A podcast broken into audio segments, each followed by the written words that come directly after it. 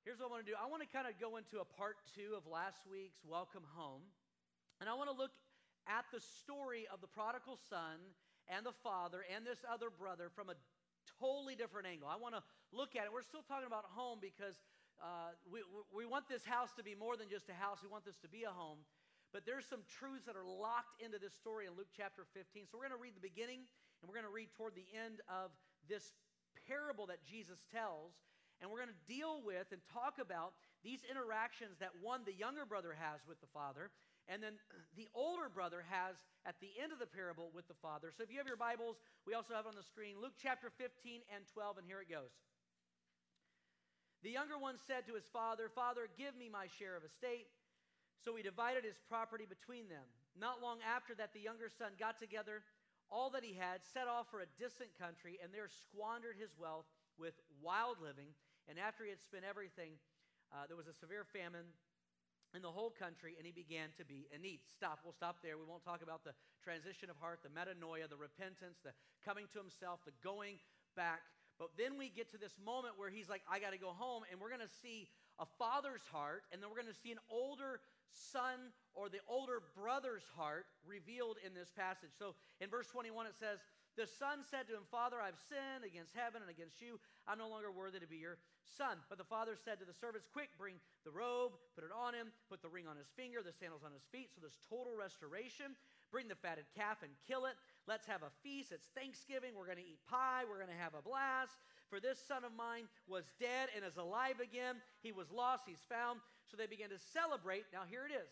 Meanwhile, so while that is happening, while celebration's going on, while the church is uh, elated in this moment, the son is back. Meanwhile, we have here the older son was in the field. And when he came near the house, he heard the music dancing, so he called one of the servants and asked him, What's going on? Your brother has come, he replied, and your father has killed the fatted calf because he, he has him back safe and sound. The older brother became angry and refused to go in. So his father went out and pleaded with him, but he answered his father, Look, all these years I've been slaving for you and never disobeyed your orders. Yet you never gave me even a young goat so I could celebrate with my friends. But when this son of yours, who has squandered your property with prostitutes, come home, you kill the fatted calf for him.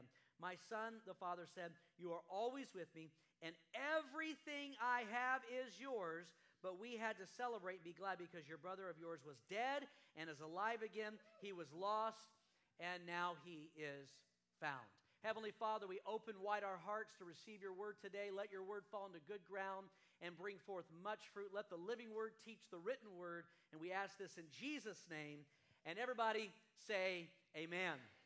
All right, this is the, the key to the context of this passage. And pretty much any New Testament passage, if we want to understand the interworkings of Jesus' dialogue and teaching, especially as he teaches about the kingdom of God, one of the most important things that you and I have to understand is the Bible that we read, that we love, that we just read, is not a religious book. And this is where a lot of people get, get it wrong. They think that the Bible is just kind of like, here's how I'm a, here's how I become a better person. If I read this, you know, if I read a couple chapters every day, I'll be a better person and I'll, I'll be able to live life to the fullest.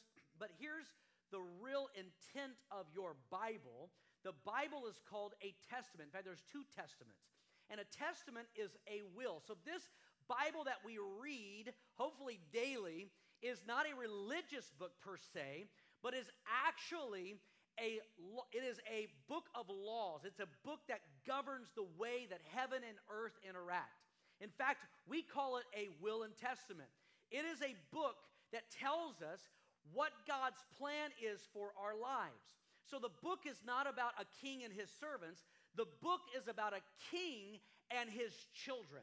And so when you understand the context of the Bible, it is showing us how to interact with God our Father and how to step into the inheritance that God has planned for us. And what we find as we read this story is both brothers are missing it. Like the whole house is messed up. We got young brothers who are taking the inheritance and running off. We have another brother who's in the house who's not possessing his inheritance. He's there. He's just glad to be there. He feels like, man, I've been a slave. I've been serving here, but he hasn't stepped into the sonship of taking and possessing his inheritance. And there's two kind of Christians that, that exist. There's the younger brother and there's the older brother. And the Bible has been given to us so we can understand the legal documents of heaven of what God has procured for us and what He has intended for our lives and the inheritance that's been endowed to us. And so there's a lot of misfires here. It's like the, the guy who walks up and says, Hey, let's go play football. You know, guy from uh, Latin America, let's go play football. The guy goes, I don't want to play football. Let's go play soccer. No, let's play football. No, soccer. Like we're, we're, we're missing it, right? The other day, uh, I, I, one of my favorite restaurants in the Bay Area is on Rengstorff. It's called La Bamba. And it's, I mean, it, it's got these tacos that will make you sing. You, you start levitating when you eat it. And it's just amazing. And so I was talking to a guy who lives in Mountain View, and I said, Hey, look, the best place in Mountain View, have you been to La Bamba's in, on Rengstorff? And he's like, uh, No, but there's a place on Rengstorff that's amazing. It's a Salvadorian restaurant and it's off the charts. It is the best. I was like, no, I mean, look at me, you know, uh, I know what's the best food in Mountain View. And, uh, and so we got in this little dispute, a healthy, godly argument about the best Mexican burrito taco place in Mountain View and the Bay Area, as far as I'm concerned. And so the other day I pulled up there, and guess what? It was La Bamba's Salvadorian Taqueria. We were both competing for the same thing and didn't even realize it.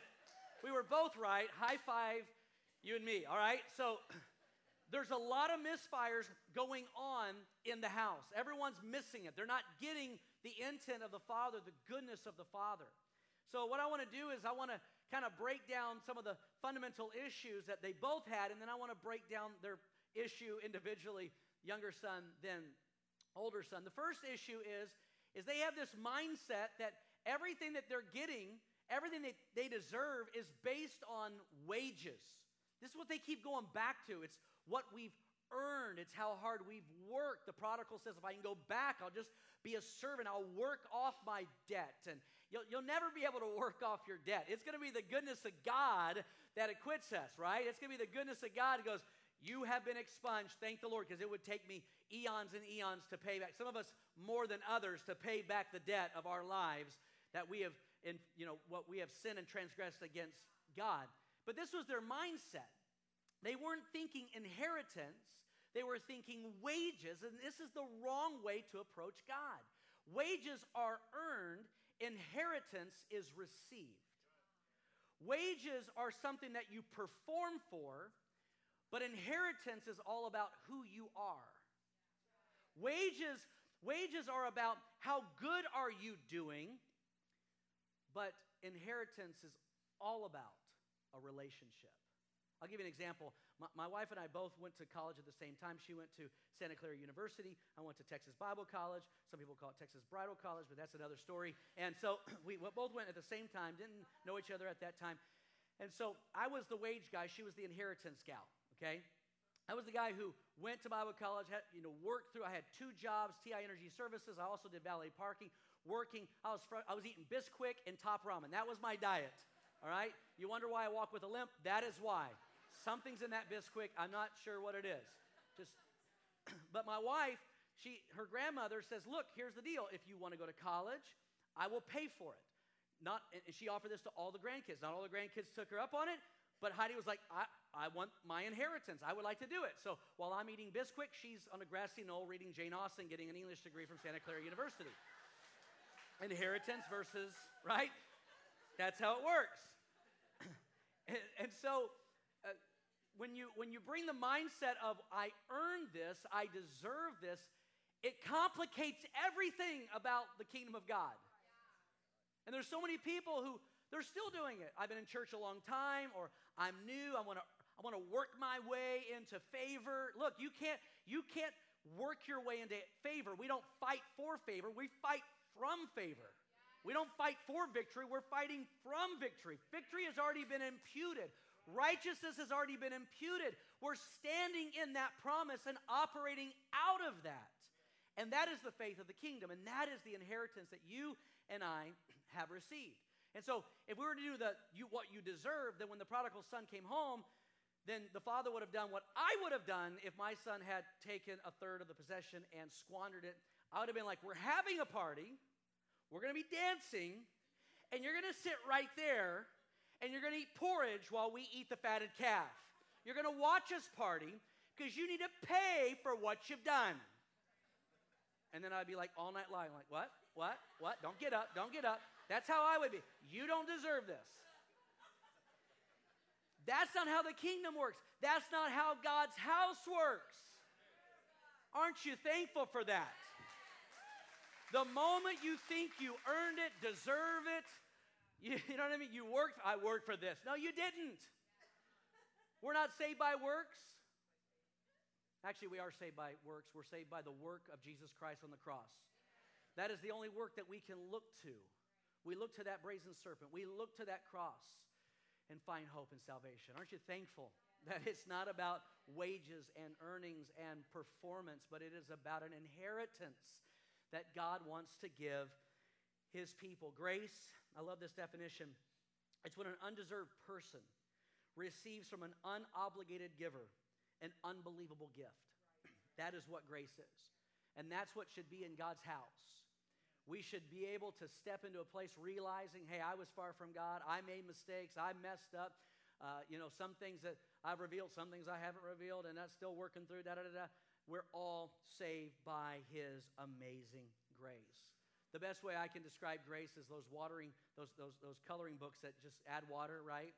We got these for uh, our kids when they were like three, four, and five because we didn't trust them with paint. So it's like you dip your brush in water and you just put the, apply the water and the color comes through the page, right? And they're like, look what I did, look what I did. And what they don't realize is just add water. And really, most of us, I know for me, for a fact, it was just add water. Like the Lord was just like, add water. And when I added water, like all this wonderful things that God did, that's what grace is.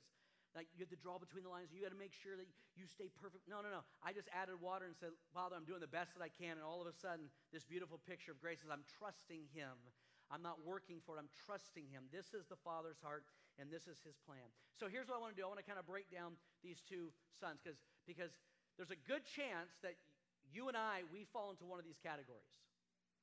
And if we can identify that, that's a really good thing. And I love how Jesus and the Bible gives us so much contrast, like all through the scriptures. Like, like even the cross, the thief on the cross, you have one that's like, no, you, no, you either fix this or you're not who you say you are, or the other is like, we deserve what we're getting and you see a contrast of response and pain.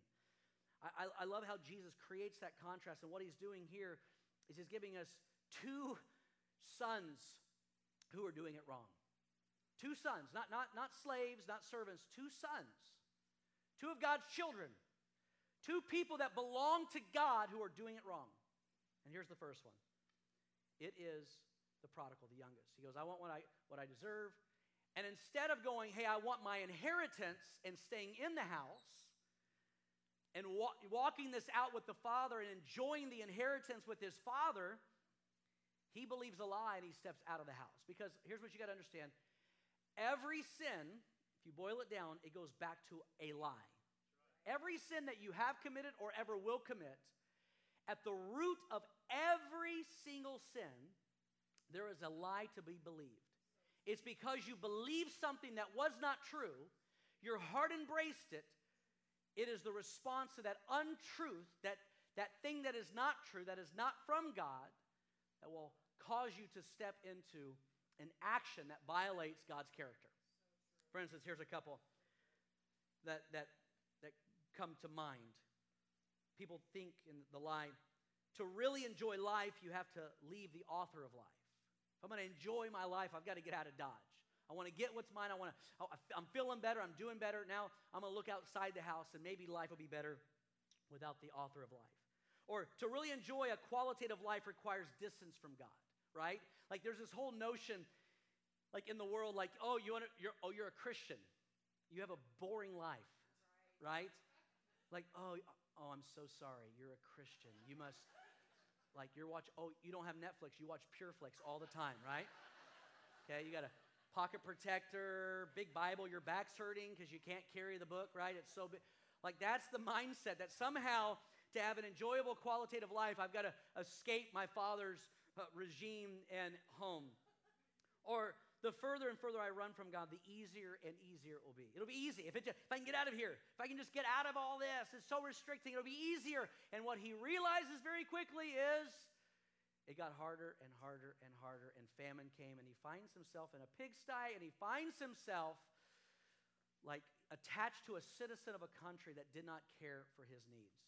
The guy's like, fine, fine, you can stay here, but you're sleeping with the pigs, you're working in the pigsty.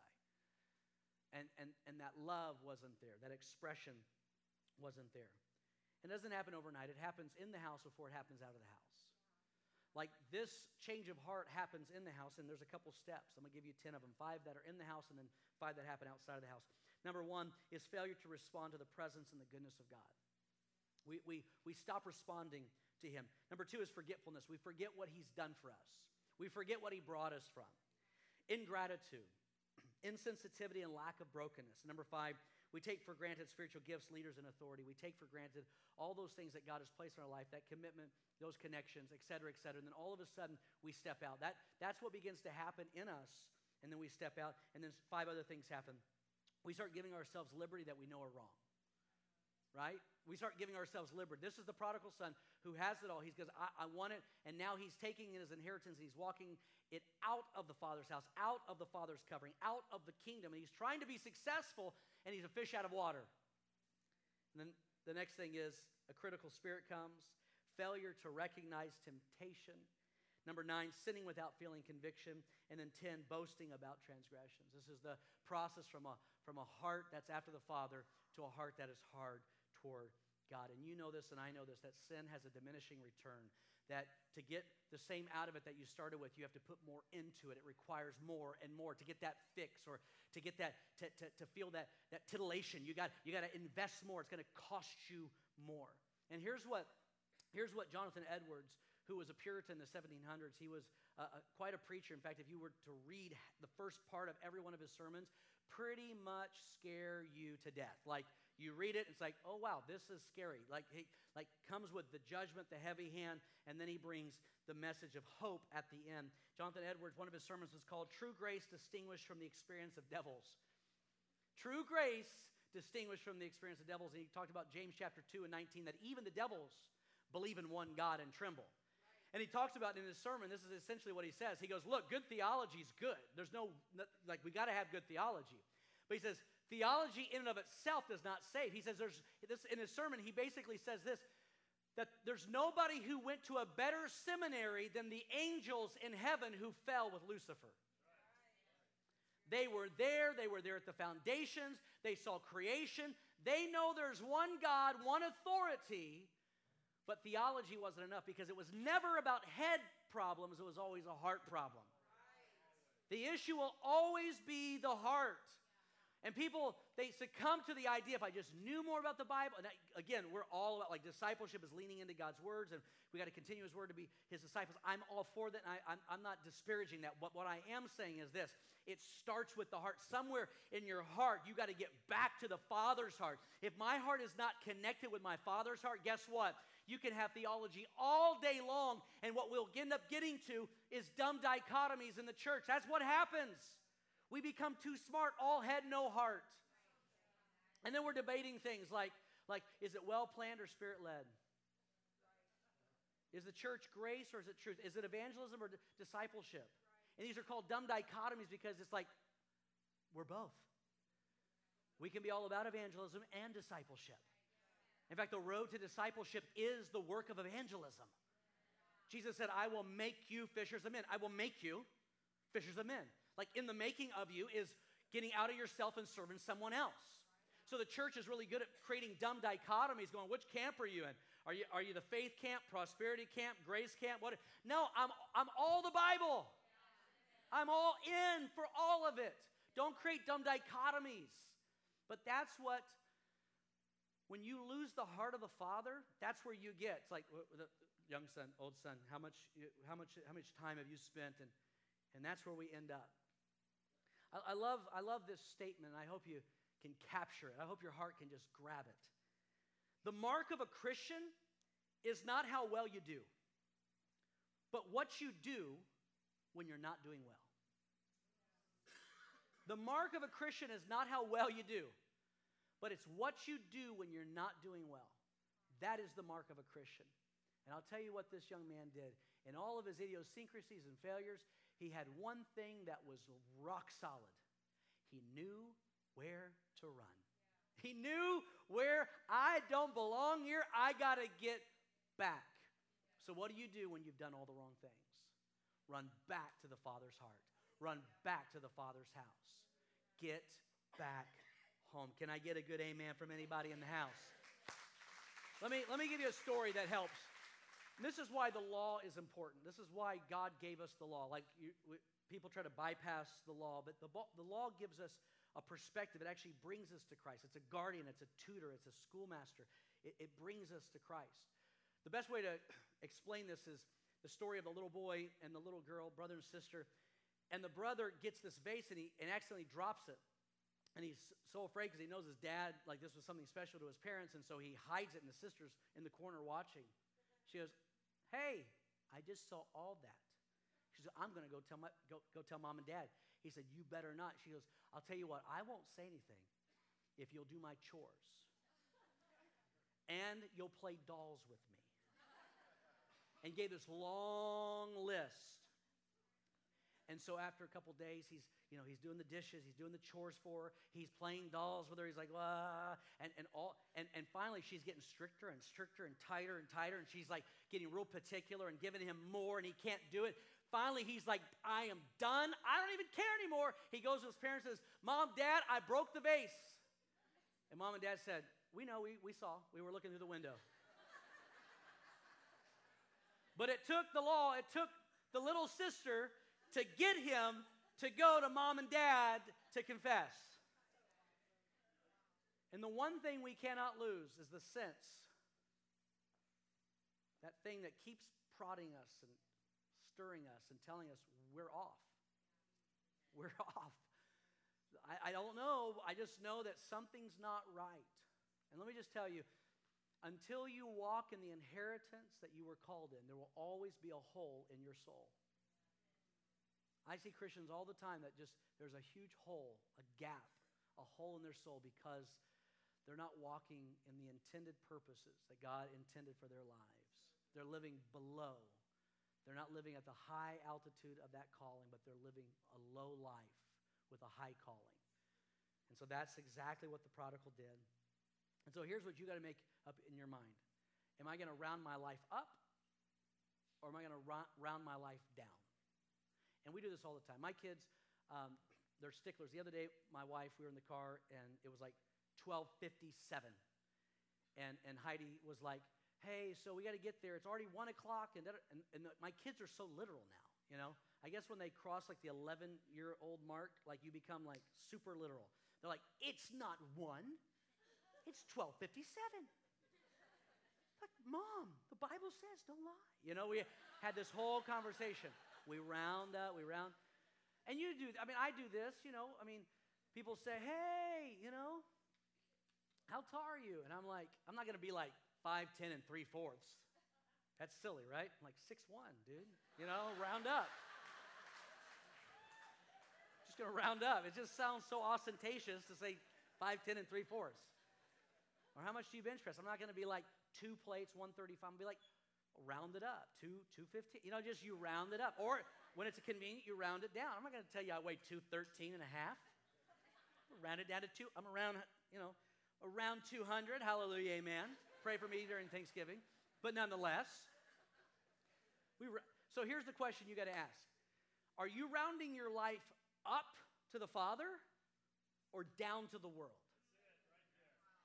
How, like when, when you see your life as a son, are you rounding your life up to the call that God has on you? Are you going to the low denominator? It's called a significant figure, is the term in math. Find a significant figure. I'm going to tell you, you and I are not the significant figure. He is the significant figure. And we got to round our life back up to the, to the Father above. Amen? So let's talk about this for just a moment. Let's talk about the other son, because this is one that I see is this is this could be, at least in North America, like the issue. Like when you we think about inheritance, I, I think like living below, like like so many people in faith are living below what God has called them to live. And it, let, let, me, let me quantify this for just a moment. When you were born again, okay, when the Spirit came into your life and made you alive, okay, your whole world changed. The Bible says we can't even see the kingdom without the Spirit. But when the Spirit comes, all of a sudden you are awakened to a kingdom and a king you didn't know. So by that you have this inheritance. I want to give you Ephesians chapter 1 and 17 through 23. It's, it's a couple verses, but just bear with me, okay? I keep asking the God of our Lord Jesus, the glorious Father, may give you the spirit of wisdom and revelation so that you may know him better. That's where it starts. Can I just tell you? You'll never know your inheritance outside of knowing him. And this is what the prodigal did. He wanted to know he wanted his inheritance without a relationship with the father. And this is the son, the older son. He he he's in the father's house, but he doesn't have the father's heart. Same kind of issue. So you may know him better. I pray that the eyes of your heart may be enlightened in order that you may know the hope to which he has called you, the riches of his glorious inheritance in his holy people and his incomparably great power. That means it's unmeasurable. Like everything can be measured, right? We can measure distance and weight. We can measure, there's a way to measure the air inside of this room. We can measure atoms, elements. He says, but all of this goodness in God is immeasurable. It can't be measured. Like, like there's even a scripture that says, like for the ages to come that he may show his love for you. Like it's going to take ages and eons and eternity for god to just keep billowing out how much like how much he loves you. That's pretty awesome.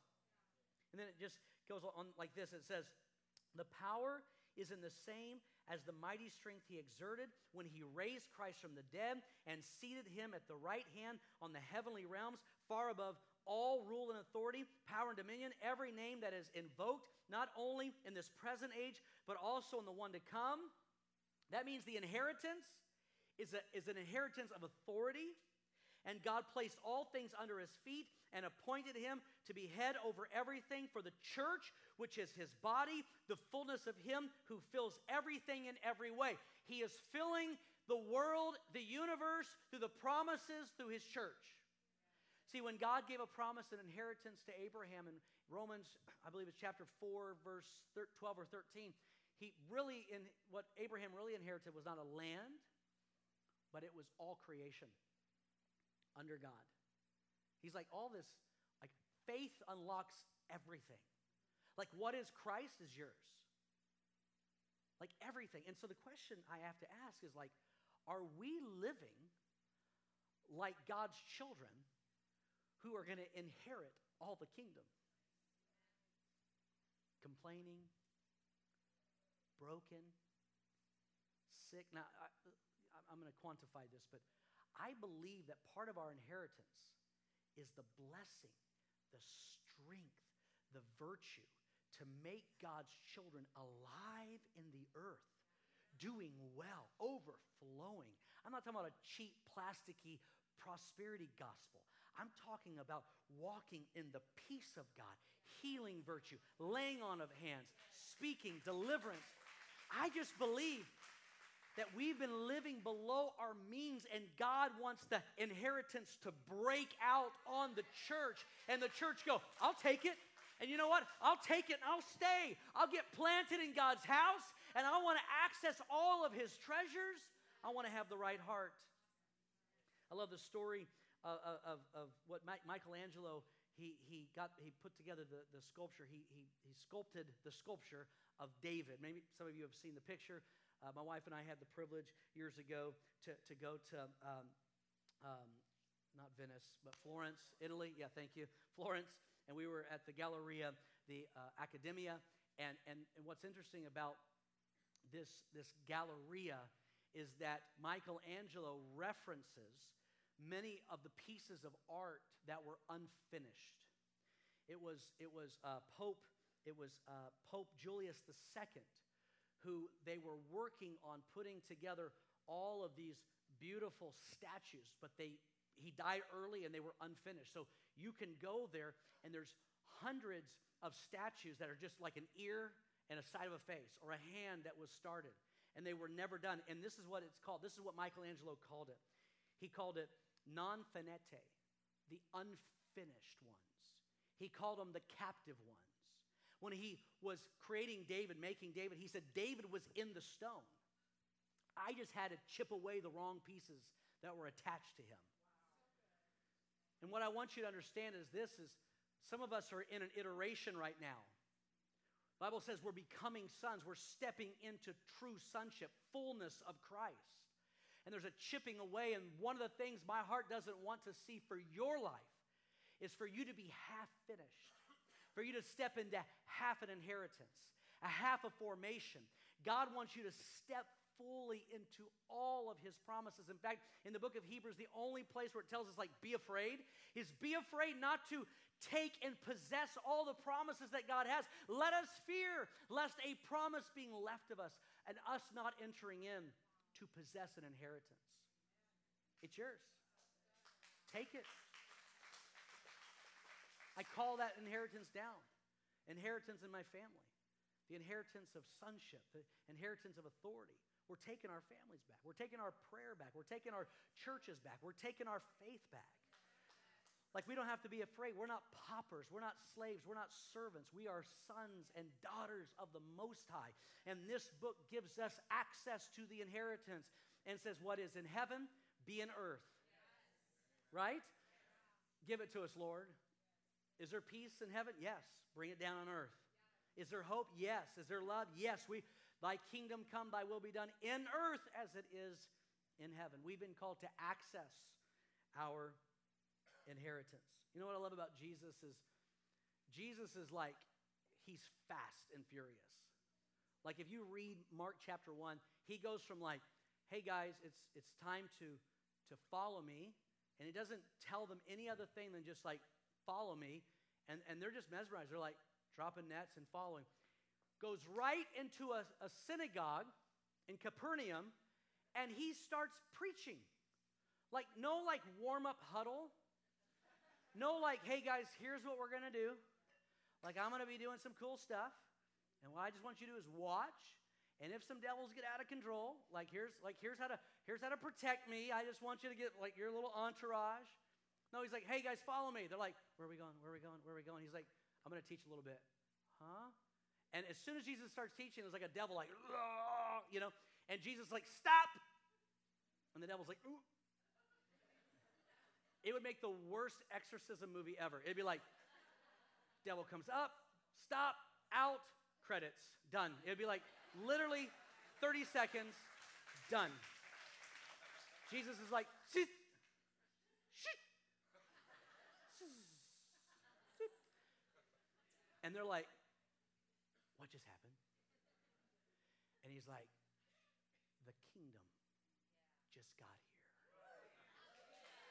Like, but we're not even sure if we believe in you yet. You know what I mean? Like, don't worry about it. I want to I want to show you the inheritance. I want you to see the French benefits of being a part of this family.